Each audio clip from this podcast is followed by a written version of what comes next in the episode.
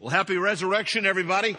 We're so glad that you're watching wherever you are. Whether you're uh, here in Ormond, you're in Daytona, you're in Volusia County, you're in another state, you're around the world. We are so glad that you're here to celebrate the resurrection of Jesus Christ. And I just, I just want to remind you right out of the gate, when that stone was rolled away, it was not so Jesus could get out. It was so we could get in and see the story for ourselves. So we're going to celebrate that today. We're going to be in Luke chapter 24. Get your Bibles out. I know it's different, but it's okay. We want you to sing, and I promise you at the end of this service, the last song is so, so incredible. Worship along with it. Remember to forward this on to other people. There's also a children's service that you can log on to or a family service that will be available as well. What else you got to do? You're running out of Netflix, so go ahead and go for it. Uh, here's what it might look like at your house. Uh, if you're watching a church service online, you're watching us online. Uh, for some of you that are used to coming in and sitting in the back of the church, that's okay. Your house might look a little more like this. And some of you won't understand this, but since we're in full quarantine, I'm only going to use inside jokes. You're right. That was very, I've, I've never seen such a reaction from the crowd. Thank you. Yes, that is, that is inside jokes. Yeah. You share that with people there with you.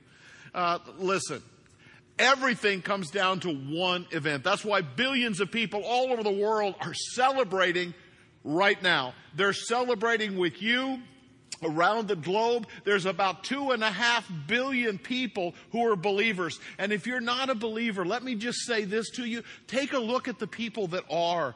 Do some research. Find out why they're believers. Because the greatest people in history have been followers of the Word of God, followers of Jesus Christ. Because it all comes down to what Paul said in 1 Corinthians 15. If the dead are not raised, then we have no story. But if Jesus raised from the dead, then he and he alone is God. Interestingly enough, Muhammad said on his deathbed, I do not know the purpose of life. Confucius said, I don't know. Keep seeking truth. Uh, another one of the, the, the founders of religion said, Listen, I'll tell you this I am not the way. Only Jesus said, I am the way. I am. I am God. I am the way, the truth, and the life. I am the resurrection and the life. And he backs it up with a resurrection. He told the disciples, he told them he was going to do it, and then God made it happen. That resurrection is what gives us all hope. For all believers of Jesus Christ, all languages, all the way around the world, we have hope. So I entitled the message for this, we're in a series called Let's and we're working through the, the Gospel of Luke. Let's, let's, let's, let's make a deal. Let's make a deal right now. Would you trade, would you trade what you have for eternal life? Would you trade your pain for eternal life? Would you trade your grief for eternal life? Would you trade your house for eternal life? Would you trade your addiction for eternal life? That's what Jesus is offering to all of us. What an incredible opportunity. If you remember Let's Make a Deal, Monty Hall, if you don't, go look those up. What else you got to do? You might as well check out the, the reruns of Let's Make a Deal. But he would always give them something. They would have a hundred dollar bill in their hand or they would have it something else. And he would say, you can keep this or you can trade it for what's behind the curtain or what's behind the box, I guess, to make it different. And people would sometimes win great fortunes. Sometimes you would win a goat. But the thing is with Jesus, he's saying, Are you willing to trade what you hold in your hand, what can be gone in an instant? Are you willing to trade that for eternal life? That's the deal that Jesus is making with us. He's saying, let's make a deal. Isaiah 118, the prophet says, come, let us reason together. Let's make a deal. Even though your sins are as scarlet, they shall be made as white as snow. What a beautiful, beautiful verse. All right, let's just go to the text. Here we go. In Luke 24, I hope you, just because it's here, get your Bibles out, your iPad, your scrolls, whatever you got, follow along, write along, ask questions. On the first day of the week, very early in the morning, The women took the spices that they'd prepared and they went to the tomb. They found the stone rolled away from the tomb. But when they entered, they did not find the body of the Lord Jesus. While they were wondering about this, suddenly two men in clothes that gleamed like lightning stood beside them. In their fright, the women bowed down with their faces to the ground. But the men said to them, Why do you look for the living among the dead? He is not here, he has risen. Remember how he told you while he was still with you in Galilee? The Son of Man must be delivered over to the hands of sinners, be crucified, and on the third day be raised again? Then they remembered his words. When they came back from the tomb, they told all the things to the eleven and to all the others. It was Mary Magdalene, Joanna, Mary the mother of James, and the others with them who told this to the apostles. But they did not believe the women because their words seemed to them like nonsense. Peter, however, got up and ran to the tomb. Bending over, he saw the strips of linen lying by themselves, and he went away wondering to himself what had happened. Wow. Okay. So here's the story. It starts off with these women going early in the morning. Now, if you're keeping score, here's how I think it happened. It was Jesus is crucified. If you remember, they have to take his body down off the cross. He's been arrested. He's been through an all day ordeal. He's been mocked, spit on, crown of thorns, whipped, carried the cross. He's doing all this for our sin. And he's, and he, and he's been through this whole process. And now at the, at, at noon, he gets crucified. It's the Sabbath. And the Sabbath is coming, so they can't leave his body on the cross. So they're going to take him off of the cross, but that means they can't do anything for a day. So from Friday night at sundown to Saturday night at sundown, the women can't go and do anything because it's the Sabbath. They're staying home.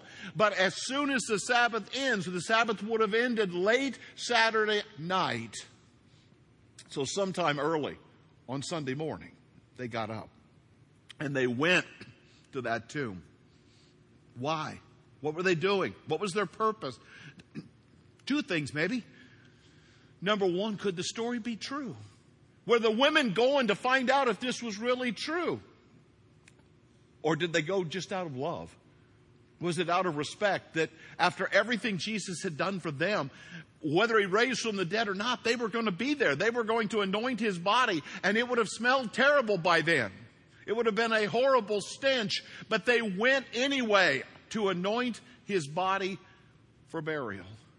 But when they get there, and I love, I love how the King James says this particular part. It says, when they got there, they saw that the stone was rolled away. By the way, it would have weighed hundreds of pounds. No way it would have been moved by a person. Plus, it would have taken a team of people. Plus, there are Roman guards guarding it. The angels have them go to sleep. So you get this whole story. The women get there and it says, Jesus was not there. They did not find him. The body was gone. Now, why are these two guys in shining there? Why are the two angels there? Well, in Deuteronomy chapter 19, it says that everything must be confirmed by two male witnesses. Now, that may be hard to hear in our culture today, but the women's voice would not have mattered. That sounds harsh, and Jesus did not think that way, but that's what it would have been in the court of opinion at that time. So these two male angels are there, and they say, He is not here, He's risen. Now, let me ask you, what are you willing to do I don't know that I have to get up early in the morning. I don't know that that's necessary. I don't know that I have to get up to see the sunrise. But what am I willing to do because of my love for Jesus? How am I willing to serve? How am I willing to help my neighbor? How am I willing to love? How am I willing to show Jesus that I really love him? Because words are cheap. It, the disciples didn't get up, my friends. Those women got up and they went. So they go back and they tell the disciples, all right, this is where the story gets good because stubbornness is nothing new. All right. If anybody ought to know the story, it's these guys. The story that Jesus tells them, didn't I tell you that the Son of Man would be, would have to suffer, be rejected by the elders? We just talked about that last week. And he would be crucified, but on the third day, he would raise again. Didn't I tell you all of that? The disciples have had an inside seat to all of this. They've been talking and asking questions. They've been there for all of this. Are you kidding me? They didn't get up too stubborn. Everything we thought we knew, it's gone.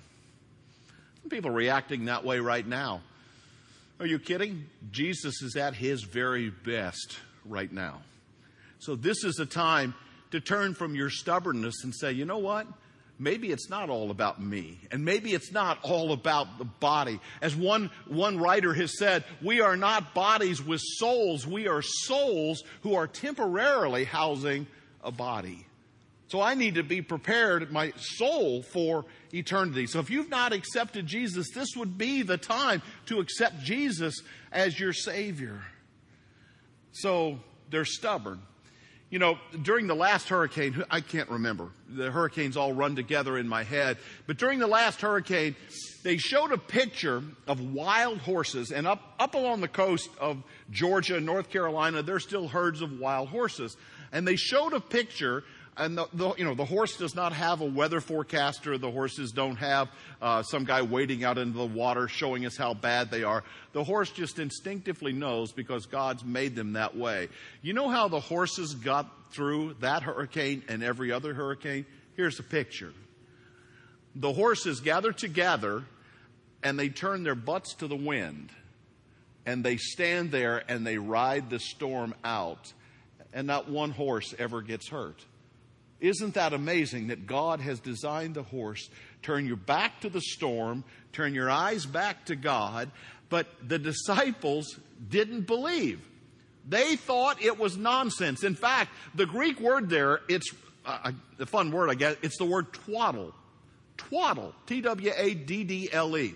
They thought it was a fairy tale. Now, how often have I heard that?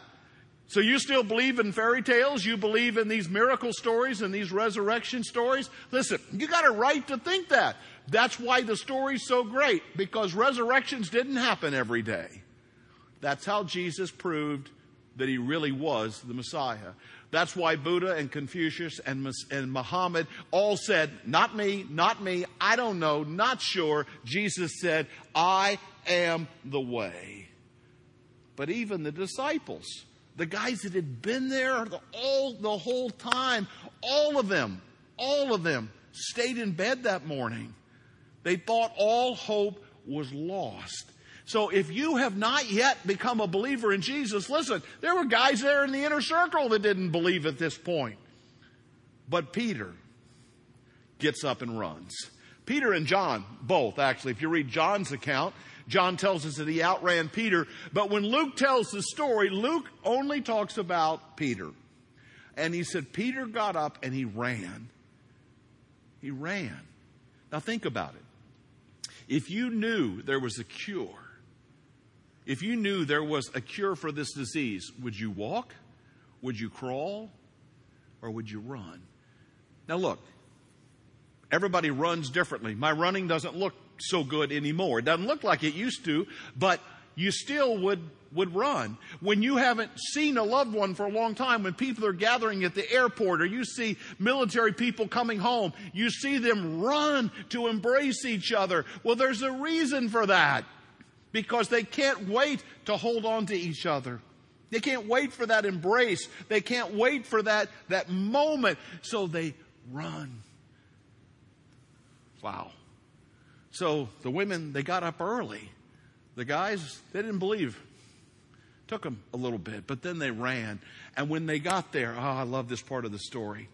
Peter goes right into the tomb because the stone's been rolled away. If you've not seen one of these stones, they're about six feet tall. They're about this thick. Literally, it would take many men and probably tools to roll that thing. It would roll across a stone track and it would lock them in. And I love what the Romans said. They said, keep it as safe as you can. Who ever heard of having to guard a grave? But even the Romans knew that something was up about this guy, Jesus. And the fact that Jesus' body is not there is still the hope that we all have for eternal life. But the message in that story right there is that, well, let's go back to the two. You got the two angels, but Peter and John run to the tomb. Why again? two male witnesses deuteronomy 19:13 look it up two male witnesses to come back and tell the story but when they go in peter goes into the grave and he sees all of the grave clothes laying there but the headpiece is folded up it's folded up and laying there by itself now you may or may not understand this part but let me tell you if you've ever been to a passover feast where Jewish people celebrate what it's going to be like when the Messiah comes, or if you've been to a Jewish dinner, you will know that when you're eating, if you're going to get up, say you need to excuse yourself for some reason, and you're going to be coming back to eat, you fold up your napkin and you lay it by your plate. If you're finished eating, you just lay your napkin down, you throw it across the plate. So the fact that Jesus took time to fold up the headpiece is a message to the disciples. Every Jewish person would have known this. Anybody who's ever had a Passover Seder meal would have known this. The headpiece being folded up meant Jesus is saying, I'm coming back. Peter didn't miss that. John didn't miss that. And again, why? Why would Jesus do that? Well, well, somebody stole his body. Nobody's going to steal his body and take time to unwrap the clothes and fold up the top piece. Not going to happen. Why would Jesus do it? Because he wasn't in a hurry. And we didn't need the stone to be moved for Jesus to get out. Jesus walked through the walls just like he did in other stories because he was God in the flesh. He is the Messiah. He's the anointed one. He is the Savior. So many, so many places we could go with this, but listen, when you find out Jesus is true, it doesn't matter how long you didn't believe. It doesn't matter if you weren't sure. You got up early in the morning, but you weren't sure whether the story was true. You have learned this stuff, but you still doubted. It doesn't matter. Today is still the day of salvation. Today is still your opportunity to accept Jesus Christ as your Savior. You can, you can hit if you're watching online, you can say, make a decision, accept Jesus, write in, email us, whatever you need to do. We'll follow up from there, talk about repentance and baptism and following Jesus, and we'll get you to all that. But what you need to do first is simply accept Jesus. I believe that Jesus is the Christ, the Son of the living God. Let me finish with this story. I'm going to read this one to you uh, just because it's powerful when you read it. It says from noon until three in the afternoon. That's when Jesus was crucified. I told you it was, they had him up all night going from one trial to the other. You can read all that at home. And he's being, being arrested and abused and all of the rest of the story.